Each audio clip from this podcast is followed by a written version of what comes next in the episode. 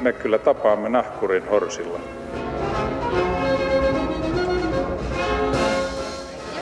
Mä sanoin, että minä juon nyt kahvia. Arvon taiteilijat ja taideteokset, hyvät naiset ja herrat, tervetuloa Maamikirjani pariin.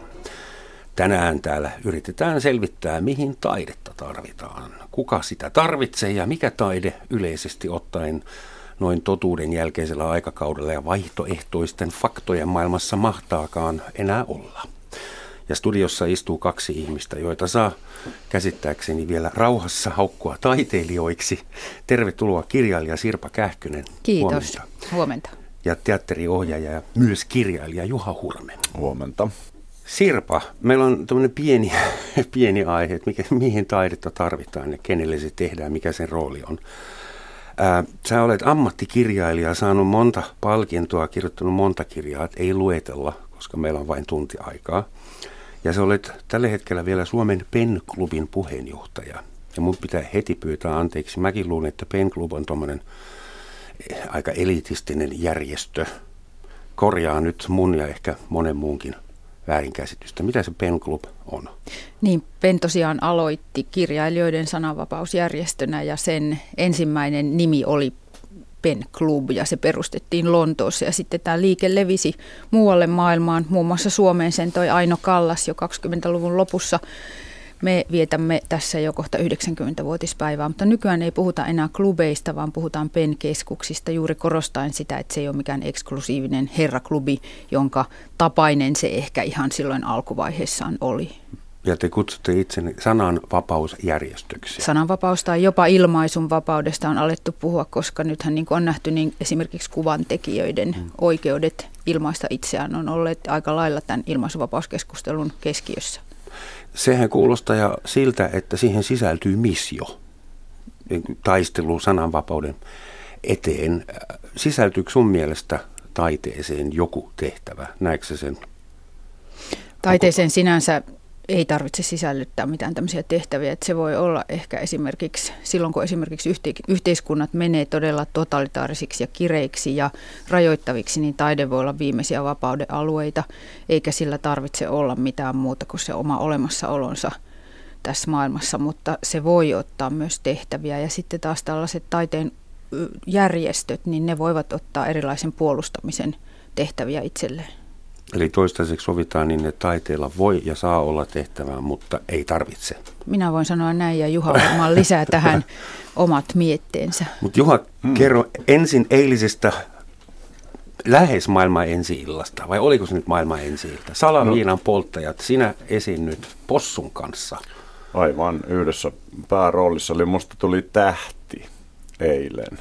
Maailman luokan luultavasti, koska Juho Kuosmanen tämän uuden salavinan polttajien ohjaaja on kuitenkin sitä kaliberia.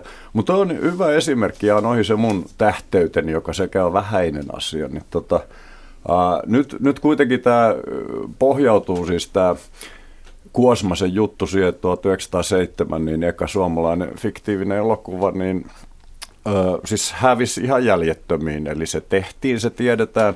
Se tehtiin ihan tässä lähellä eläintur, eläintarhan alueen Metsikössä kansallisteatterin näyttelijät oli asialla ja ideana oli todella siis viinanlaiton poltto ja tämmöinen pieni kommellus. Ja, ja jäljelle jäi siis mainos ja muutama perinnetieto, eli kopiot on tuhoutunut, hmm. kässärit Hes, on tuhoutunut. Joku, joku mainos jäi ja, ja, joo, ja sen pohjalta siis tämmöisen Loud Silence hienoon mykkäfilmi festivaaliin, niin, niin, niin keksittiin tämmöinen juttu, että Juho Kuosmanen sen mainoksen pohjalta rekonstruoi tämän elokuvan.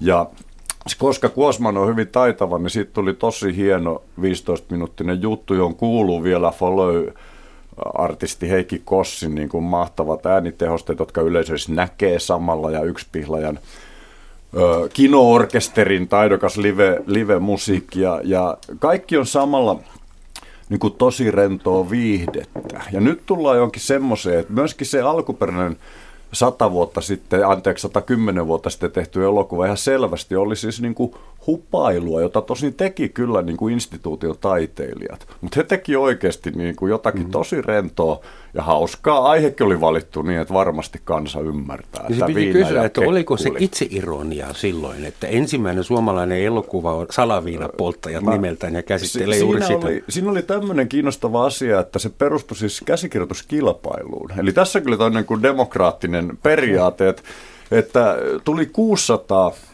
kässäriä sitä elokuvaa varten. Että selvästi aihe kiinnosti. Jos kohta yksi osallistuja oli lähettänyt 105 käsikirjoitusta, että et ihan niin monta siis kansalaista oli aktivoitunut, mutta niin kuin, Näistä oli valittu ja mä oon ihan varma, koska toi taidemuoto oli niin siis kerta kaikkiaan uusi maailmassa ja vielä, vielä uudempi Suomessa, että et kysymyksessä oli niin kuin leikki ja pelleily. Ja itse asiassa tämä onkin mun pointsi tässä keskustelussa, että mä en ole niinkään kiinnostunut enkä ikinä ollut huolissani taiteesta yhtään, enkä ihan varmaan ole edes niin kuin, kuulunko mä tähän niin kuin taidepiiriin. Mä, mä oon kiinnostunut leikkivästä ihmisestä ja ihmisen niin kuin mahdollisuuksista tällä maapallolla ja olen aivan varma asiaa huolellisesti tutkittua, että sillä hetkellä kun ihminen erosi – niin kuin muista ihmisapinoista noin 5 miljoonaa vuotta sitten, niin tämmöinen taiteellinen elementti on hänen elämässään ollut. Ja ratkaisevalla tavalla kehittänyt siis meidän tämä otuslajimme tietokykyjä, suvaitsevaisuutta, oppimiskykyä, kaikki niitä välineitä, joilla me selvitään niin kuin tällä hyvin rajallisella puutarhatontilla – jossa me avaruudessa asumme ilman minkään näköisen korkeampaa voima-apua. Meidän pitää itse niin kuin selvittää sekä sotkumme että niin kuin ravintomme ja viihtymisemme ja elämän arvomme. Ja tota, tässä niin kuin leikissä taiteella on niin kuin iso tehtävä, jos se sitten on taidetta, tai sillä niin kuin leikillä. Ja, ja nyt haluan sanoa vaikka näin, että on ihan mahdollista, että kirjallisuus esimerkiksi häviää. Siis se on, on täysin historiallinen asia. Se, se semmoisena, kun me se tunnetaan, se ei ollut kuin ihan hetken olemassa. Mutta sen, sija, sen sijalle voi nousta joku niin kuin tietokonepohjainen ö, lasihelmipeli joku vuorovaikutteinen niin kuin, juttu, jonka juuret on kuitenkin kirjallisuudessa. Minusta kaikki on hyvin. Nyt on vissin pakko antaa Sirpalle puheenvuoro. Mitä sä sanoit, että kirjallisuus saattaa hävitä? Joo, se on ihan täysin mahdollista. Ja toi Juhan puhe oli niin hieno, että mä ajattelin, että tässä voi sanoa vaikka aamen ja lähdetään kotiin. No niin, mutta... mä vähän ajattelin, että mä jätän nyt teille. Mutta Kumpi kuolee ekana, kirjallisuus vai teatteri? Radio elää. siis mä en lähde arvailemaan kyllä sitä, että mikä tässä on kuolemassa, koska kirjallisuudella on myöskin ne omat, omat edelleen merkityksensä nykyyhteiskunnassa, mutta se on ihan mahdollista, että joskus tulevaisuudessa ihmiset iloitsee ja nauttii jostain ihan muusta. Ja, ja kirjahan oli aikoinaan, se oli mullistava, mullistava massatuotannon väline ja sen ikään kuin mm. kansallekin erilaisten asioiden saattamisen väline vähitellen. Ja sieltä sinun kotiseudultasihan se Rooman on peräisin koko kirjapainotaito. Niin että, Syytön mä siihen on. niin. Etunimesikin on aika raskauttava. Aivan, etunimikin jopa. Kyllä, en mä sitä itse tota, valinnut. Hei, niin. nyt. Ihan lyhyesti tähän ollut tietenkin lisätä, että, että tämän niin kuin ohella ihan tosissani äsken sanoin, mutta jo, jo mun valitsemani tämä tämmöinen tulevaisuuden joku taiteellinen muoto, lasihelmi, peli, lähtee Herman Hessen saman nimestä kirjasta, jos niin kuin visioidaan tämmöinen science fiction idea, että mm. voisi olla joku tällainen juttu.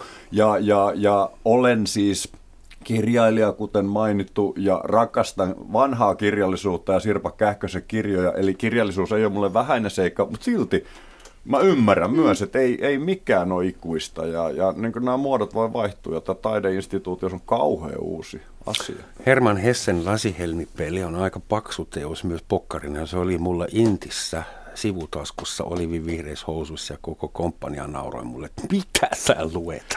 Sä olit taktisesti huono, mulla oli tuntematon sotilas samaisessa taskussa ja sillä niin kuin Sut selvisi... ylennettiin varmaan kerran viikossa. Tota, multa alennettiin kerran viikossa, mutta se tuntematon sotilas oli taktisesti hyvä valinta. Enpä ollut lukenut sitä. Mä ajattelin, että Intissä kannattaa lukea, että jotenkin pääsee niin kuin tunnelmaan. Ei se auttanut.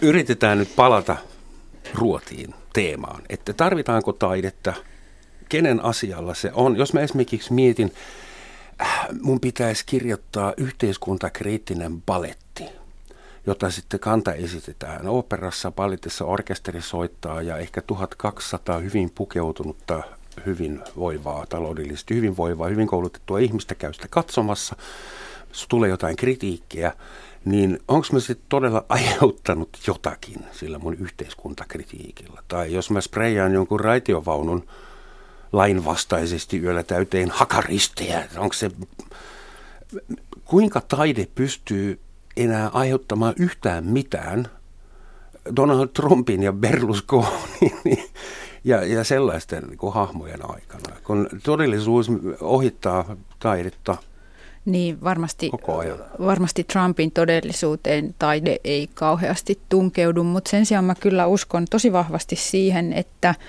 sellaisilla taidemuodoillakin, jotka mielletään hyvin perinteisiksi, niin jos sen tekijät päättää esimerkiksi koskettaa just tällaista hyvinvoivaa kansanosaa, kun tämä eriytyminenhän meillä on jatkuvasti vaan yhä suurempi tosiasia, ja niin kuin Rooman tuossa aikaisemmin sanoit, ennen kuin lähetys alkoi, että ei pelkästään kahtia jakautuminen yhteiskunnallisesti, vaan sirpaloituminen, mm. niin mä uskon, että myös hyvinvoivia ihmisiä, sellaisia, jotka eivät tiedä pahoinvoinnista mitään, voi koskettaa jollakin teoksella, joka ikään kuin hätkähdyttää hereille, ainakin edes joksikin aikaa. Mä näin viime viikolla Vaskivuoren lukiossa Myyrmäessä lukiolaisten tekemän ammatti ohjaajan ohjaaman korkeakirjallisesta lähtökohdasta tehdyn näytelmäesityksen Annalle Lena Härkösen häräntapoa se mm. näytelmänä, että tota, ymmärsin, että, että se oli mahtava ja valtava asia.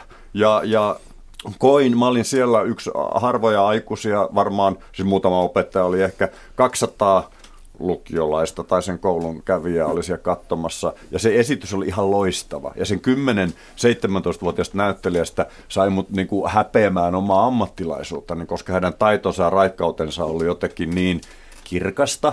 Ja sitten kun mä tunnen tämän ohjaajan hyvin, Laukkarisen Antti, kollegani, niin, niin, niin jutteli hänen kanssaan, niin he oli siis niin kuin syyskuusta tehnyt töitä, eli, eli yli puoli vuotta tämä pientä näytelmäarto, josta tulikin suuri näytelmä, jonka näkee yli tuhat sen ikäistä oppilasta ja, ja jotenkin ihan niin kuin ihanasti pääsee taiteen piiriin edes miettimättä, että onko sitä taidetta tai mitä. Ja mistään eliteistä ei ole niin kuin haisuakaan tuolla päin. Ja tämä on just se, millä tavalla me tarvitaan tätä leikkiä. Ei me, ei me tarvita isoja otsikoita töitä, jos sanot, tai siis tarv, niitäkin voi olla, että nyt me muutetaan maailmaa, että parat Kristo pakkaa. Se on, se on huo, se on huomaamatonta, mutta sitä tapahtuu kaikkialla. Mä oon ihan salletti ja tiedänkin, kun mä kuljen kaikkialla Suomessa, että sitä kyllä on kaikkialla.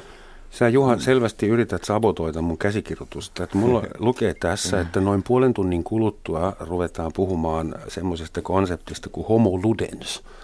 Ja se on iskenyt jo kaksi kertaa, leikkivä ihminen. Mm. Eli vuonna 1938 muistaakseni hollantilainen kulttuuriantropologi Juhan Hoisinga – julkaisi teoksen Homo Ludens, leikkivä ihminen, jossa hän suurin piirtein on sitä mieltä, että kulttuurin synty perustuu hyvin pitkälti leikkimiseen. Että leikkiminen mm.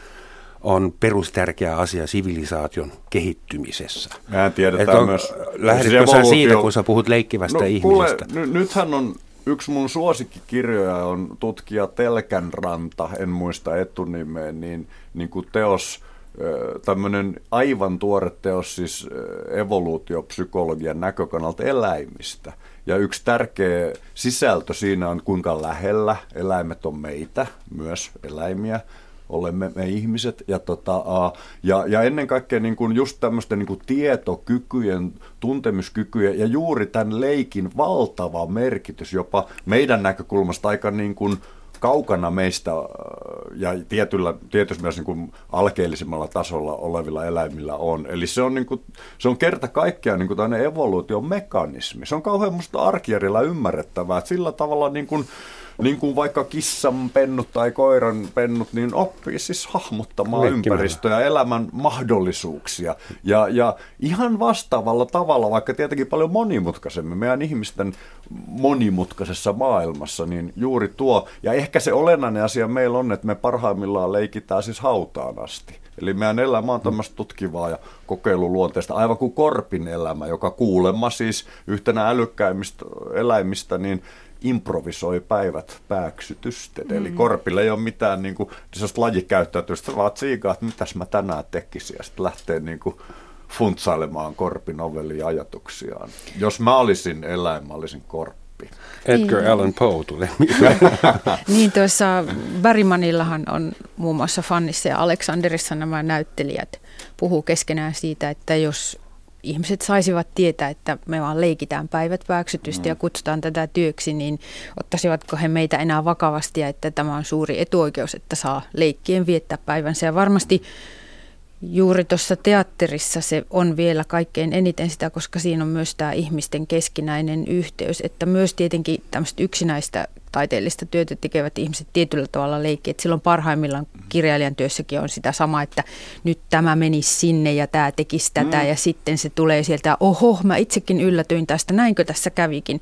Eli se on tätä yllättymisen ja ennalta arvaamattoman leikkiä kaiken aikaa, mutta mutta tietysti onhan siinä ehkä sitten taiteessa joku muukin puoli kenties kuin se leikkiminen, jos verrataan esimerkiksi lapsen leikkiin, niin, niin No mä sanoisin, että siinä on samoja elementtejä, kun tämä mm. homo ludens, mä oon sitä tutkinut sattuneista syistä, kun mulla on se sama tauti. Ää, lapsen, le, lasten leikissä se on anarkistista, että silloin voi vaihtaa roolia. Mä en enää jaksa olla mies ole sä nyt mies, mä haluan olla nainen, tai mä nyt haluan olla se lohikäärme. Sitten siellä voi kuolla. Siellä voi tappaa ilman mitään seuraamuksia, niin kuin elokuvassa tai teatterin näytämöllä. Ja se on semmoista anarkia, kaikkea voi kyseenalaistaa, ja mikään ei ole pysyvää. Ja sen koko operaation tarkoitus, leikin tarkoitus mun mielestä on oppia jotakin. Ja kysymys on, onko taide siitä, onko se meidän ulko, ulkoisen kuplan ulkoreuna, jolla me kokeillaan ja fiilistellään ja opitaan jotakin, joka on irti todellisuudesta? Se, se voi olla sitäkin, nimittäin, mutta mut, niin nyt on myöskin hyvä muistaa, että kävely Helsingin läpi on kävely taiteen läpi. Siis taide on kaikkialla, se on arkkitehtuurissa, se on isoissa mm. muodoissa. Se vaikuttaa myös silloin, kun me ei tietoisesti niin kuin funtsataan tämä engeliä ja näin. Ja tota, se on TV-mainoksissa, niitä tekee parhaat elo, elokuvan tekijät. Niissä on niin kuin sen lisäksi, että ne on niin kuin härskää myyntikehotuksia, niissä on niin kuin hirmu hienoa leikkausta, oivalluksia, joskus jopa hyvä käsikirjoitus, joka on ahdettu kahdeksan sekuntia, mikä on melkoinen niin kuin mestariteoskin parhaimmilla. Ja, ja tuossa mielessä niin kuin, niin myöskin silloin, kun tehdään oopperaan tärkeä teos ja sitä tulee katsoa vaan tietynlaiset ihmiset, niin sillä on heijastusvaikutuksia ympäristöä. Ylipäätään sillä, että meillä on oopperan rakennus kaupungissa, viestii semmoista turvaa ja jotakin hyvää aika monille kansalaisille, jotka ikinä käy siellä.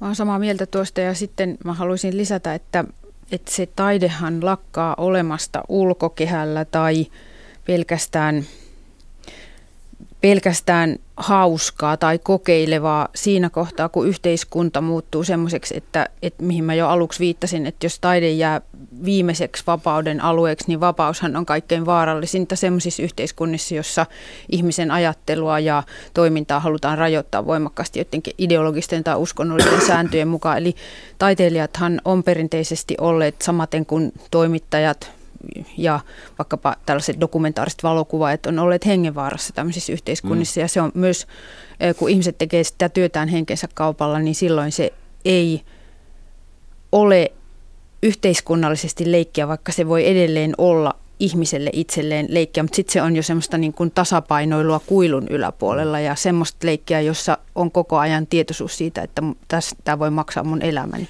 Mutta anteeksi, mä pakko heittää tähän. Viime viikonloppuna tieteentekijät järjestivät mielenosoitusmarsseja niin kuin eri maissa mm. tätä totuuden jälkeistä äh, moraalia ja, mm. ja vaihtoehtoisia faktoja vastaan. Niin missä on taiteilijat?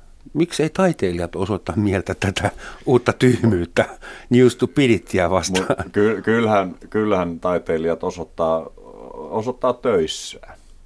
Niitä ei vaan, en, en mä tiedä, mä en ole kauhean hanakka marssimaan. Mä marssin mettässä ihan itsekseni, mutta et niinku, musta on vähän korni. Siis varmasti tarvitaan ja mä oon osallistunut siis niinku vaikka jokin seta-juttuja ja tämmöisiä tosi tärkeisiä, mutta niinku, niin kuin, ei, ei mulla nyt kuitenkaan, mä sanoisin, että mä pidän Trumpia niin vähäpätöisenä, että mä en hänen tähdes lähde mikään marssimaan. Mutta mä annan se heijastua niin kuin töihin ja se on sitä mun marssia paremmin ja mä uskon, että mä oon tässä aika, aika ja se on se tärkeämpi marssi. Että kelaille mm. ja funtsaille ja jatkaa ei tässä niin kuin, ja mun reaktio ylipäätään tuo Trumpi on, että mä jatkan ihan vanhaa malliin, koska mä oon tietämättäni syntymästäni asti vastustanut Donald Trumpia. Niin mä en tarvitse muuttaa mitään. Se, Trumphan ei ole ainoa, hän on vain yksi no, symboli no, tälle oli, uudelle, uudelle no, sitähän mä tietämättömyydelle. Joo, joo, kyllä, kyllä. Mutta tässä toisaalta, mä olen siis ihan saletti, että tiede ja taide on sama asia. Ja mä oon itse asiassa vähän samalla kummallakin puolella, koska mulla on luonnontieteilijä pohjakoulutus ja mä oon ihan vakavasti siis perehtynyt niihin asioihin ja mä en ole nähnyt mitään eroa siinä, että mä taiteilen ja myöskin välillä tieteilen ja, ja, ja myöskin siinä tieteessä on se leikki, koska sehän on retkeilyä sinne, mitä me ei tiedetä. Sehän on tieteen asia spekuloida. Niin kuin todellakin tehdä tutkimusta, siis tutkimusretken mielessä. Ja jos meille asetetaan tieteentekijöille niin kuin etukäteen tutkimuskohteet ja, ja jopa tuloksetkin määrätään niin kuin jonkun lautakunnan toimesta, niin se ei ole enää tiedettävää, se on niin kuin tieteen häpäisyä. Ja sen tähden tieteilijät ja taiteilijat on totalitaarisissa järjestelmissä niin vaarallisia. Siksi heitä tapetaan ja sorretaan ja suljetaan vaikka mielisairaaloihin, koska he on näitä vapauden ja tuntemattoman esille – tuojia, ja sellainen on totalitaarisessa lukitussysteemissä vaarallista. Mut Natsit juuri... järjestivät kuulemaa 1900-luvun parhaan taidenäyttelyn, kun näyttivät rappiotaiteen no, kansalle se, kerran ennen kuin se hävisi. Täsmälleen näin, ja, ja Albert Einstein tieteen kentältä joutui vähän vikkelästi lipettiin lähtemään, ja, ja Suomessakin kuitenkin toi, toi Hjalmar Mellin 30-luvulla luennoi siis Einsteinin juutalaista kätyryydestä. Hän oli teknillisen korkeakoulun tota, pomo, että niin ei, ei me niin hirveä viattomia tässä suhteessa. Mä pidän tavattoman tärkeänä sitä, että tieteen tekijät tulevat näkyville, koska siinä on sellainen asia, että tieteen tekeminen on hidasta ja se itsekorjaava prosessi on semmoinen hidas ja keskustelullinen, niin heidän näkymisensä siellä kammioiden ulkopuolella on tosi hyvä juttu ja mä toivoisin, että he tulisivat rohkeammin just yhteiskuntaan näkyviin ja puhuisivat siitä, että, että juuri siitä, että millä tavalla se niin sanottu totuus muotoutuu, koska se mm. ei ole sellainen sloganmainen, vaan se on juuri sitä, että tutkitaan, keskustellaan ja hiotaan niitä vastakkaisia näkökantoja. Ja siinä mielessä taiteilijathan näkyvät, niin kuin Juha sanoi, sitä kautta, että he tekevät töitä ja esimerkiksi jos ajatellaan, että teatteriohjaajat ovat tehneet maahanmuuttajien kanssa teoksia ja, ja pyritään saamaan esille maahanmuuttajien ääniä eri tavoin ja turvapaikanhakijoiden, niin se on esimerkiksi yksi tällainen ihan voimakas kannanotto yhteiskunnalliseen tilanteeseen. Hmm. Suomessa toimii tällä hetkellä yli tuhat museota, yli 50 ammattiteatteria. Täällä julkaistaan noin 200 sanomalehtiä. Täällä on 4000 urheiluseuraa, 15 sinfoniaorkesteria, 8 opera, 70 rockfestivaalia, noin 100 muuta festivaalia, lähes tuhat kirjastoa – ja joka vuosi ilmestyy noin 10 000 uutta kirjaa jollain Suomen omalla kielellä. Ja sitten Suomessa on noin 12 000, 000 ravintolaa ja kahvilaa. Ne vievät kuitenkin voiton. Eli tässä on Suomen kulttuuriinfrastruktuuri, joka on aika mahtava, jos miettii, miten tämä maa makaa ja missä se makaa. Kuinka, mitä Suomen taideelämästä ja kenestä olisi jäljellä ilman säätiöitä ja apurahajärjestelmää. Jos Suomen taiteilijat joutuisivat kulttuuritarvinistisella tavalla elättämään itse itseään myynnillänsä, miltä se näyttää? No, se, se näyttäisi kerta kaikkiaan sivistymättömältä, koska, koska sivistykseen kuuluu se, ja sivistys tarkoittaa yhtä kuin sitä, että yhteiskunta on, yhteiskunta on suunnilleen terve ja pyrkii niin kuin oikeasti määrittelemään omaa tilannetta ja tekemään korjausliikkeitä, niin kuin vaikka viime kuntavaaleissa mainiosti yhteiskunta teki pientä korjausliikettä ja ihan mahtavaa. Ja, tota, ää, ää, ja, ja tota, nyt siihen sivistyksellisyyteen kuuluu semmoinen, että ymmärretään myöskin, että niin kuin, niin kuin on asioita, mitä pitää tukea monia muitakin kuin taidetta. Mutta siis semmoiset asiat, niin kuin, me, ne on, ne on niin kuin korvaamattoman tärkeitä meidän nykyisessä olemisessa, jotka ei tuota voittoa jotka pikemminkin vie. Ja tämä niin kuin mittaa yhteiskuntaa, että onko semmoista ymmärrystä, että satsataan johonkin vähän rahaa. Mäkin hyppyy ja, ja vaikka penklubille mm. vähän tukee. Vai eikö semmoista ole? Ja altistetaan kaikki niin kuin torikaupan ehdoille. Ja tota, se toinen tie vie barbariaa. Se vie niin kuin, se raadolliseen kilpailuun, väkivaltaan, äh, suureen eriarvoistumiseen ja ennen kaikkea siis silmien ummistamiseen totuudelta, niin kuin, koska sillä pienellä sijoituksella, mikä mäkihyppyä taiteeseen laitetaan, saadaan siis vaihtoehtoja, saadaan uudenlaisia mahdollisuuksia tämä elämä, opitaan siis elämään saadaan niin kuin selviytymisen välineitä tulevaisuutta varten, jopa niitä varten, jotka on syntynyt vielä, ja ne on, musta, ne on mun sydäntä lähellä, ne syntymättömät, ne on musta tosi mielenkiintoisia, ne voi olla vähän fiksumpia kuin me. Toivoa, toivoa saa. Onko sulla sama, sama mielipide, Sirpa, että, että Suomen kokoisessa kaltaisessa yhteiskunnassa pitää olla tukeva järjestelmä, jolla mahdollistetaan kansallista taide, taidetoimintaa? Niin, meidän varhaisetkin kirjailijat siitä jo puhuivat, että, että Minna Kant sanoi, että, että olisi tarpeen – ajatella, että hänen sukupolvensa on suomalainen kirjailija siellä 1800-luvun loppupuolella oli niin kuin maanviljelijä, joka raivaa peltoa kylmään korpeen ja otsansa hiessä syö vehkaleipää, kun tulee mm. katovuosi. Ja että eipä paljon kannata kadehtia suomalaisen kirjailijan tuloja, mutta ehkä joskus tulee aika, jolloin sitten se on se pelto on viljavampi ja korpi ei ole ihan niin kylmä. Ja mun mielestä me edelleen ollaan siellä, me on noustu heidän olkapäilleen ja tehdään sitä samaa työtä. Vähän on jo helpompaa, mutta meillä on pieni, pieni markkina, aika vähän ostajia suomalaisella kirjallisuudella, samaten kuin muullakin taiteella, niin on ponnistamista täältä meikäläisistä oloista jo kielimuurin takia.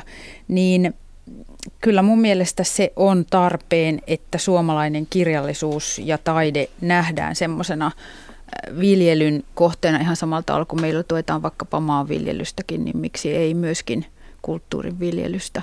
Tukiaisia saa ja pitää olla. Mutta eikö, mitäs me sanomme niille, jotka ovat sitä mieltä, että tämä tukijärjestelmä, se passivoi taiteilijoita, se saa taiteilijoita heitäytymään kilteiksi ja sitten kirjoittavat jotain semmoista, mikä on niin säätiönkin mieleen, joka on teoksen rahoittanut. Et niin, että onko se sitten enää oikeaa taidetta, jos joku saa kolmevuotisen apurahan, niin kuin sinä esimerkiksi. Ah, kukas kolmi, Siitä on aikaa ei, kuka kolmivuotista, mulla on viisivuotinen päällä. Ja sillä, sillä röntillä sanonkin nyt, että he on ihan oikeassa myöskin nämä ihmiset, jotka sanoo, että näin voi todella olla. Apuraha voi tehdä myöskin pahaa. Ja voi, ihan varmasti niitä annetaan myös väärin. Annetaan kaiken maailman kekkuleille.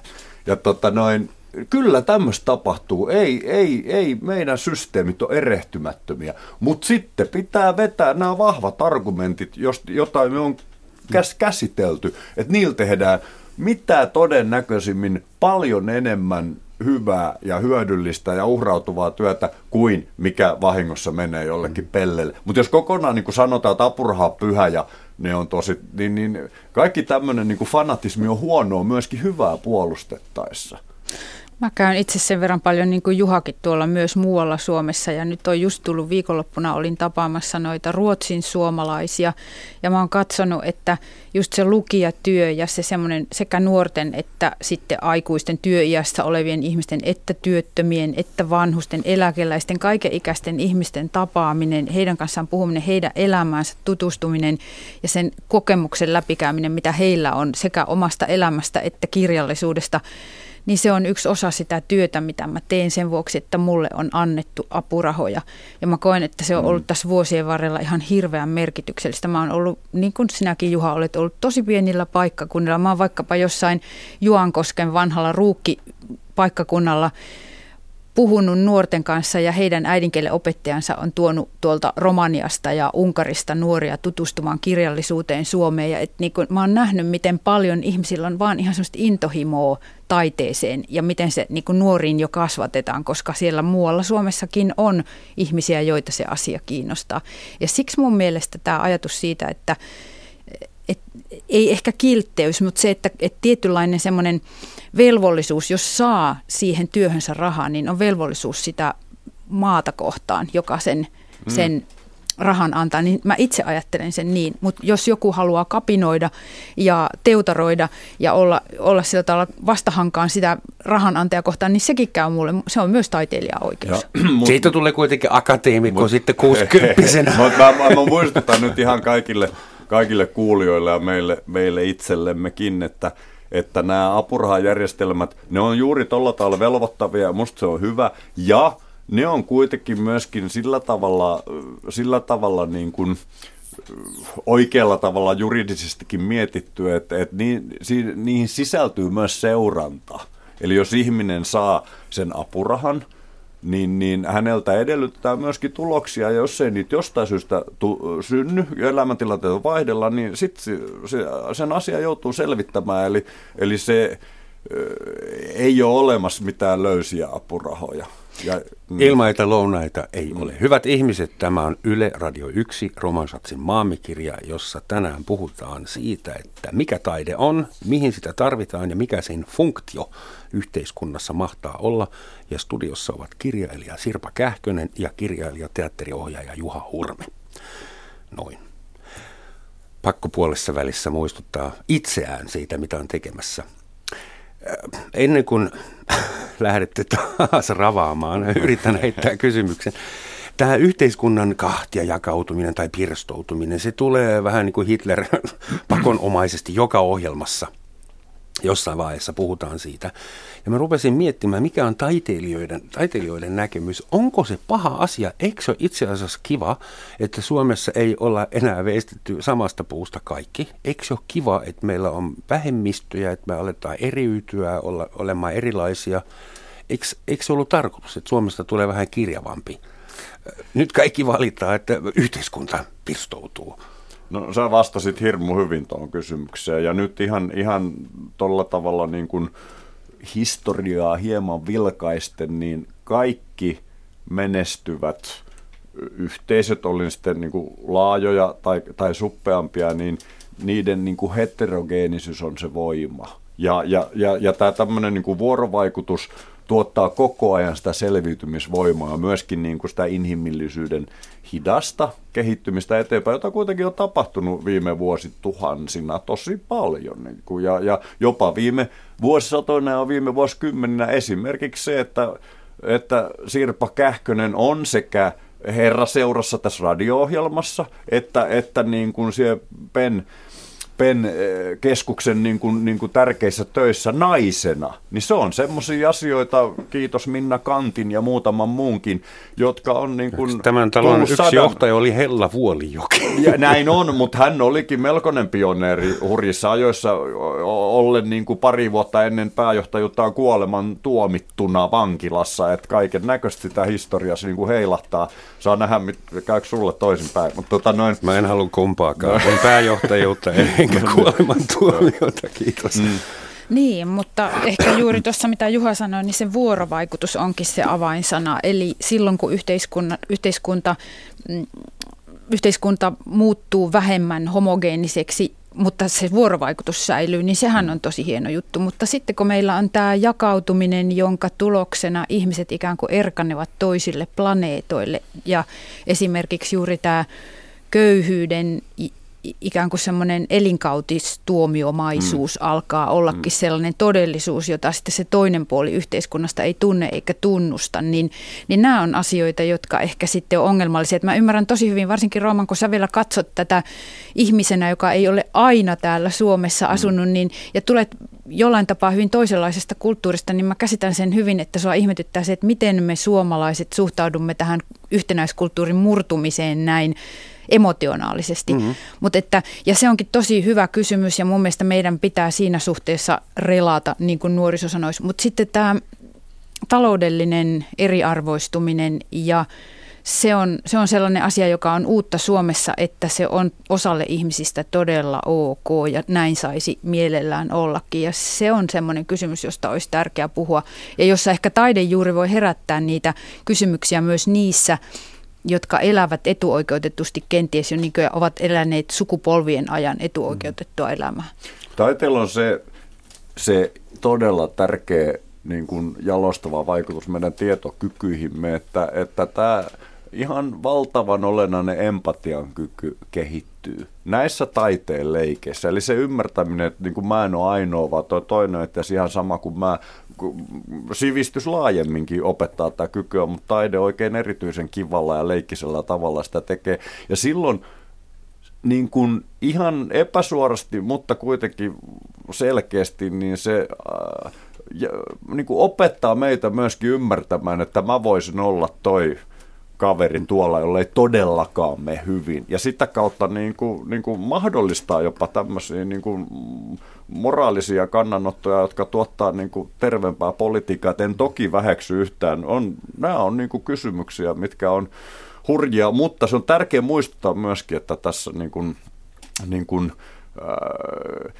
että et, et semmoinen on mennyt rikki, joka 1800-luvun lopulla rakennettiin tämmöinen myytti, valheeseen perustuva myytti jostain Su- Suomen yhtenäistä kansasta ja sen, sen tehtävästä tässä maailmassa ja, ja sen niin kuin rajusta linjavedosta, että ei ruotsalaisia, ei venäläisiä, joka on ihan paskapuhetta. Siis se oli, se oli ymmärrettävää historiallisesti, mutta se oli roskaa, se oli valhe, se oli poliittinen intriigi.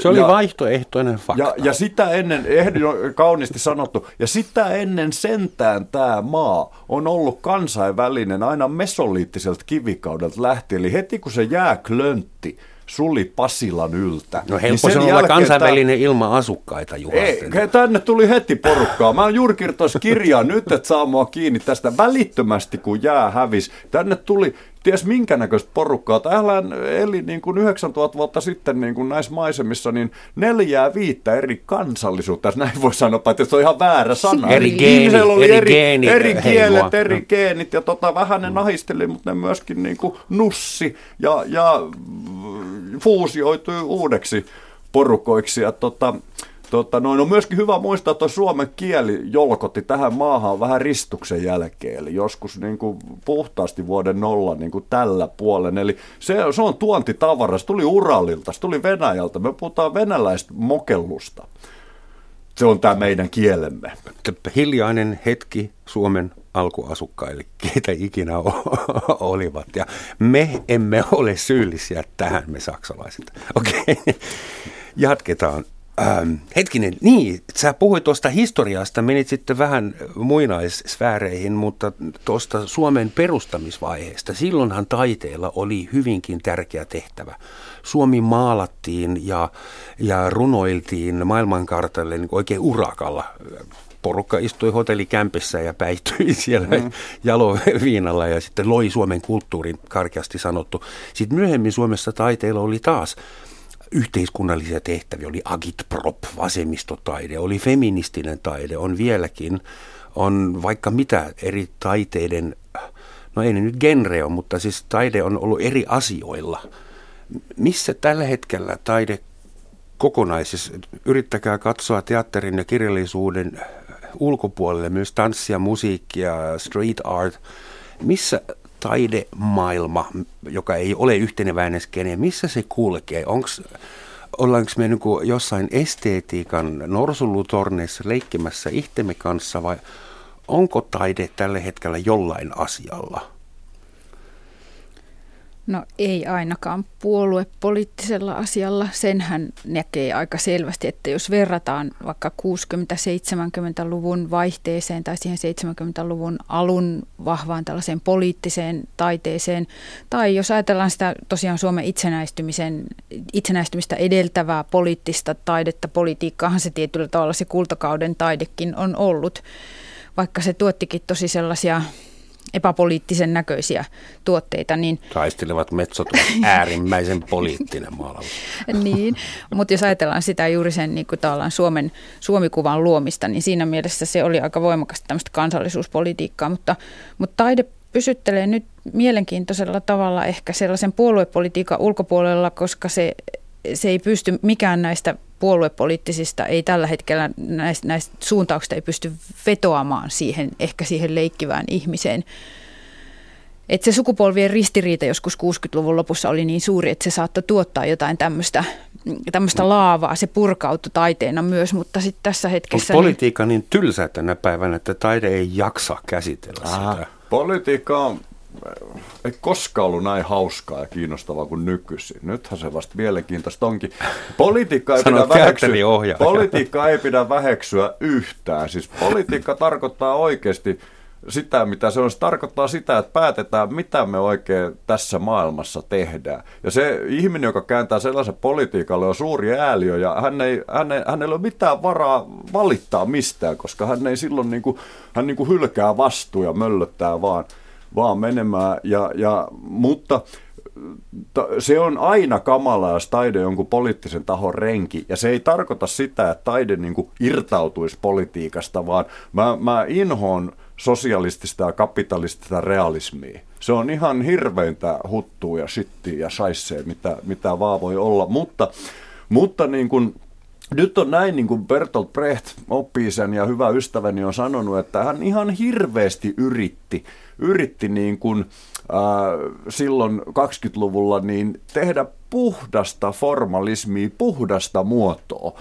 Ja hän niin kuin puhdisti ja puhdisti ja puhdisti. Mutta sitten hän huomasi Kurt Weillin ja muiden yhteistyötoverittensa kanssa, että kun he puhdisti sen muodon, niin se vaati rakentuakseen niin kuin – moraalisia kannanottoja. Eli ei ole mahdollista olla irrallaan, jos on vilpitön taiteilija. Ja, ja mä uskon Brehti, että hän oikeasti he halusivat vaan niin kuin miettiä niin kuin teatteria tämmöisiä tila ääni aistimuskenttänä. Mutta sinne tuli väkisinkin. Aika saneli sinne niin kuin, niin kuin näitä, näitä tämmöisiä, ei ollut mahdollista rakentaa sitä puhdasta muotoa tyhjästä. Niin. Sinne tuli ajatuksia, mielteitä ja loppujen lopuksi näkökulmia lopuksi varsin kärjekkäitä. Niin ja Brechthän tietysti mm. sitoutuikin erilaisiin myöskin tällaisiin puolue poliittisiin, no, vähitellen ainakin yksityishenkilönä. Ja, ja mä jos... ymmärrän sen kauhean, anteeksi kun mm. puhuin paljon, mutta anna, siis aika oli nyt niin hurja. Aika oli, se, niin, niin, aika oli kokonaan niin, toinen mm. ja, ja, ja siinä mielessä musta näyttää nyt tällä hetkellä siltä, että se politiikka puoluepolitiikkana ei samalla tavalla ehkä ö, saa taiteilijoita sitoutumaan, mutta sen sijaan yhteiskunnalliset ilmiöt herättää e- ihan tosi paljon mielenkiintoa taiteilijoissa ja, ja tässä Joo. on juuri se ero Joo, ehkä jo. tällä hetkellä. Ja, ja mun mielestä niin kuin se oikeasti, että meidän poliittiset puolueet niin kuin joutuu muuttumaan tämän, tämän muuttuvan maailman myötä. Ja, ja niiden niin kuin va- aikaisemmat tehtävät häviää ja vasemmisto esimerkiksi on arvioinut ne aivan uudelleen, mutta niin myöskin oikeisto niin, niin, ja, ja kaikki siltä väliltä, niin se on vaan kiinnostavaa, se on ihan tervettä. Ja totta kai sitä voi myös kutsua kriisiksi, koska niin kuin vanhat selkeät linjat häviää, mutta ei se tarkoita, että jotenkin että se olisi mennyt niin kuin, humpuukiksi tai tyhjänpäiväiseksi. Pakkohan niiden on muuttua, koska ympäröivä todellisuus on ihan toisen näköinen. Suomessa toimii käsittääkseni, en tiedä toimiko se vieläkin, mutta monta kertaa olen naurannut semmoiselle laitokselle kuin taiteen keskustoimikunta. Se kuulostaa pelottavalta, toivottavasti yeah. niille ei ole poliisi, joka tulee öisin hakemaan kotoa. Mitä te tekisitte, jos te olisitte fiktiivisen taiteen keskustoimikunnan äh, diktaattori. Eli siis sinä Sirpa saat vähäksi aikaa koordinoida Suomen koko taideelämä. Saat Reichskunstministerin. Ähm, mitä tehtävä sä antaisit Suomen taiteilijoille vai sanoisit sä vaan, että jatkakaa samaan hölmöön malliin vai tekisit sä mitään ohjatakseen taidetta ja sinä Juha Sä saat nyt vähän enemmän aikaa miettiä. Hyvä. No siis ihan ensinnä niin mä pidän tätä diktaattorisanaa ihan sanomattoman vastenmielisenä ja pidän sitä sairaaloisena, että suomalaisessa kirjallisessa keskustelussa puhutaan Finlandia diktaattoreista ja ihan kerta kaikkiaan itse olen sitä mieltä, että sellaista ei voi olla taiteen yhteydessä. Enkä nyt siis kritisoi sinua, Rooman, joka Jaa, ehdotti tätä, kysymys, koska... Jos saisit ei, vaikuttaa. Ei, ei, ei, se ei ollut tyhmä kysymys, mä vaan halusin sitä sen takia kommentoida, koska se esiintyy taiteen yhteydessä. Jostain syystä se sana esiintyy aika usein taiteen yhteydessä ja, ja se ei ole ikään kuin, ne ei ole yhteen sovitettavissa. Mutta mut jos on sellainen ajatusleikki, että joku yksittäinen ihminen – voisi määrätä, mitä taiteen pitäisi olla tai mitä pitäisi tehdä, niin, niin mä en ryhtyisi määräilemään, mä avaisin kaikki portit vaan kaikelle tekemiselle, että se olisi vähän sellainen tilanne niin kuin tuolla meillä Viikissä, missä mä asun, jossa on yliopiston koettila, että se on jotakin ihan hurjaa, kun ne navetan ovet avataan keväällä ja ne lehmät teutaroiden ja hyppien nelistää ulos sinne niittyjen vihreyteen, että jotain sellaista mä vaan, mä avaisin ne ovet. Leikkisä olisi, anarkia. Niin, ettei olisi pimeässä siellä parteen sidottuna kukaan, vaan lähtisi nelistämään sinne utareet hölskyen. Oho, nauttikaamme tästä kuvasta hetken. Tuo oli, oli ihan loistava vastaus, mutta mä otan nyt sun, sun kysymyksen sillä tavalla tosissaan, että mulla tänne positio olisi tämmöinen yksivalta, vaikka olen sen periaatteesta ihan yhtä nihkeää mieltä kuin Sirpa, niin, niin sen verran mussa pieni maolainen asuu kuitenkin, että, että mä uskon, että Mä antaisin yhden komennon, eli, eli mä määräsin jokaisen taiteilijan, ja mitä suurempi apuraha sitten pesti. Ei, vaan yleishyödyllisiin maataloustöihin no niin. lapioimaan sontaa pariksi päiväksi. Sen verran pitäisi aikaa olla. Se voisi tehdä yllättävän hyvää kuitenkin. Tämän määräisin, sitten mä vetäytyisin vastuusta. Selvä. tehtyä niin tämän palveluksen Suomen taiteen. Saattaa olla, että joku kävisi kippaamassa vähän lanttaa sun mökin mä en, edustalle. Mä en saa nähdä, en, mä en, mulla ei ole mitään oikeastaan kiinteää paikkaa, niin vaikea löytää. Minä varmistaisin, että jokainen suomalainen taiteilija joutuu kerran elämässä käymään Pariisissa, Berliinissä ja New Yorkissa. Oi, se on ja kyllä ottamaan ihan... kaikista näistä vieraan vastaan viikoksi Suomeen. Toi on muuten hyvä ajatus. Tuollainen vaihtokirjailija kautta vaihtoohjaaja ja näyttelijä systeemi, että se olisi sellainen niin kotitaiteilijan. Mun, mun diktatuurissa he pääsivät tuolle Euroopan matkalle vasta käytyään Ilomantsissa, Nuorgamissa ja ja sanokaamme Pihtiputalla. Nuorgam sijaitsee käsittääkseni tällä hetkellä ulkomailla. Ei ole, se on Suomen pohjoisin, Utsioen pohjoisin kylä. Ah, Joo, mutta siellä on just raja. Mä oon just, on, on raja kyllä, mutta mä tulen juuri sieltä. Okay, jätetään se Lappi nyt pois tällä kertaa, jos Ei. sopii. Mm, taiteilija ja yhteiskunta. Mehän ollaan, minä vähemmän, mutta te täysillä taiteilijoita – onko taiteilija Suomen yhteiskunnassa niin kuin huipussa, semmoinen, joka surffaa yhteiskunnan päällä, vai ollaanko me säällittäviä loisia?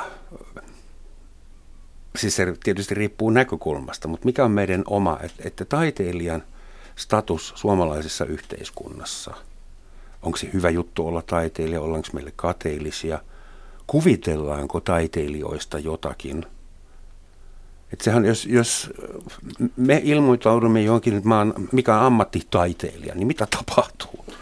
Yksi ensimmäisiä siis tunnettuja kirjoitettuja lakia Ruotsi-Suomesta on 1200-luvun loppulta, on tämmöinen leikarisäädös, eli leikari oli leekari, eli mm. soittaja. Mm ihminen, niin siinä on semmoinen mielenkiintoinen ambivalentti juttu, mikä mun mielestä on edelleen vallalla, että toisaalta siis nämä sen aikaiset musiikkitaiteilijat, pelimannit, oli tosi välttämättömiä, niitä haluttiin joka paikkaa, mutta lain kirjain sanoi, että niitä pitää piestä ja kurittaa. Niin. Eli, eli, ja tämä on mun mielestä säilynyt nyt viimeiset 800 vuotta, tämä niin kuin kahtia jakautunut suhde niin kuin taiteen tekijöitä. Sen tähden mä, mä naamioidun niin kuin tämmöiseksi niin kuin, sekatyömieheksi aika hyvällä menestyksellä ja, ja, ja tavallaan niin kuin, taktisesti voi vähän siellä äijän kanssa sanoa, että vittun taiteilijat. Niin kuin, mm. niin kuin, sillä että et, kyllä mä koen pientä häpeätä siitä, että mä oon taiteilija ja yritän aina selittää, että mä opettaa ja mä teen kaikkea kunnon työtä välillä myös Raksalla apumiehenä. Mutta ylpeä varsinaisesti olet kuitenkin siitä taiteen Olen, olen, olen, olen, mutta kyllä sit saa niinku turpaa välillä ihan niin kuin 1200-luvulla, että niin mm. se ei ole ihan Onko sun maailmassa Sirpa sama? No kyllä siis mm. tämä leikariasia on, on jotenkin se, tällä lailla mä oon kokenut ja mä en ollut muistanut koko asiaa, mutta kun sä aloit puhua siitä, mä tiesin heti mitä tulee kohta, nimittäin että ajetaan ei. karttujen kanssa ulos Joo. kylästä, että hyvin soitit, mutta ala vetää. Niin, Ehkä se tää on jotenkin. taas, niin. Niin, mutta muistat tulla niin takaisin kanssa. Joo. Sitä varmaan suomalaiset muusikot tietävät tästä maailmasta eniten, mm. niin kuin niin, siis- alkoholittomia siis, bäkkäreitä. Joo, joo, ja takahuoneessa tai ravintolassa lukee, että soittajille ei lihaa. Joo. Susan Sontag, äh, amerikkalainen muistaakseni, mm, kollega, kyllä. kirjoitti joskus artikkelin, äh, der Künstler als der exemplarisch leidende taiteilija äh, sijaiskärsijänä. Hmm. En tiedä, oletteko te lukenut sen, mutta siis heti se otsikko taiteilija sijaiskärsijänä, hmm. se kolahtaa ihmisiin, jotka haluavat olla taiteilijoita. Hmm. Onko se teidän mielestä, onko taiteilija semmoinen äh, meduusa, joka äh, filteroi ympäröivästä vedestä kaikki asiat ja niin kuin kiteyttää ne joksikin. Et mikä on niin taiteilija? Pitääkö esimerkiksi, Juha, sullahan on oikein kliininen diagnoosi, sulla oli muhkea psyko- psykoosi mm. jossain vaiheessa ja olit mm. kuukauden verran pöpilässä. Näin. Kirjoitit sen jälkeen siitä romaanin ja näytelmän. Mm. Äh, kuinka hullu pitää olla voidakseen olla taiteilija vai onko se urbaani legenda? No. Kuinka boheemi pitää olla? Voiko niin tasapainoinen ihminen kuin Sirpa Kähkönen olla oikea taiteilija? Esimerkiksi, niin tiedät mitä mä tarkoitan. Että tuo, kuinka mä, paljon me saadaan narrivapautta? Mä ehdot, siis mun nyt omakohtaisesti voi sanoa, että, että niin mun ainoa mahdollisuus toimia taiteilijana on, on, on on täysi tyyni mielenterveys. Kun mä sen menetin, mä lakkasin olemassa taiteilija aivan täysin tyystin. Ja uskon, uskon todellakin tähän, myöskin uskon niin kuin vanhoihin itämaisiin mestareihin. Ideologisesti mä oon taolainen, jos, jos erittäin tarkasti kuitenkin tähdennetään, että mitään ei pidä näyttää ulospäin. Eli, eli, eli niin kuin mä inhoon humalaisia näyttelijöitä riekkumassa kapakassa, kun he käyttää ikään kuin ammattitaitoa väärin. Mutta, se, mutta mä tiedän, että rakastamani ja ihailemani Sirpa Kähkönen on niin kuin räjähtävä boheemi, mutta hän ei jotenkin pröysteellä ja kekkaloisi sillä. Niin siellä on musta jotenkin se kaunis Eikä vielä reagoinut mun äskeisen epätoivoisen provokaatioyritykseen. Ai niin, ai, en mä nyt viittinyt huutaa tuohon päälle, että ei, ei siis, kukaanhan ei tiedä toisen ihmisen maailmasta tarkalleen ja että minun tapani on ollut sen vuoksi, että mä oon nähnyt hyvin paljon kaikenlaista elämässäni, niin on ollut se, että mä oon halunnut elää sillä tavalla järjestäytyneesti ja kohtuullisen tyynesti, jotta mä takaan sen työ mahdollisuuden itselleni niin pitkälle kuin voimat riittää. Mutta kaikenlaisia salaisia asioita minunkin elämässäni on. Mutta, mutta mä halusin korostaa sitä, että taiteilijat ö, käsittelevät usein sanatonta aluetta ja siellä siirtyy sellaisia asioita, usein suvuissa ja yhteiskunnissa siirtyy sanatta sellaisia, mistä psykoanalyytikot puhuvat taakkasiirtyminä.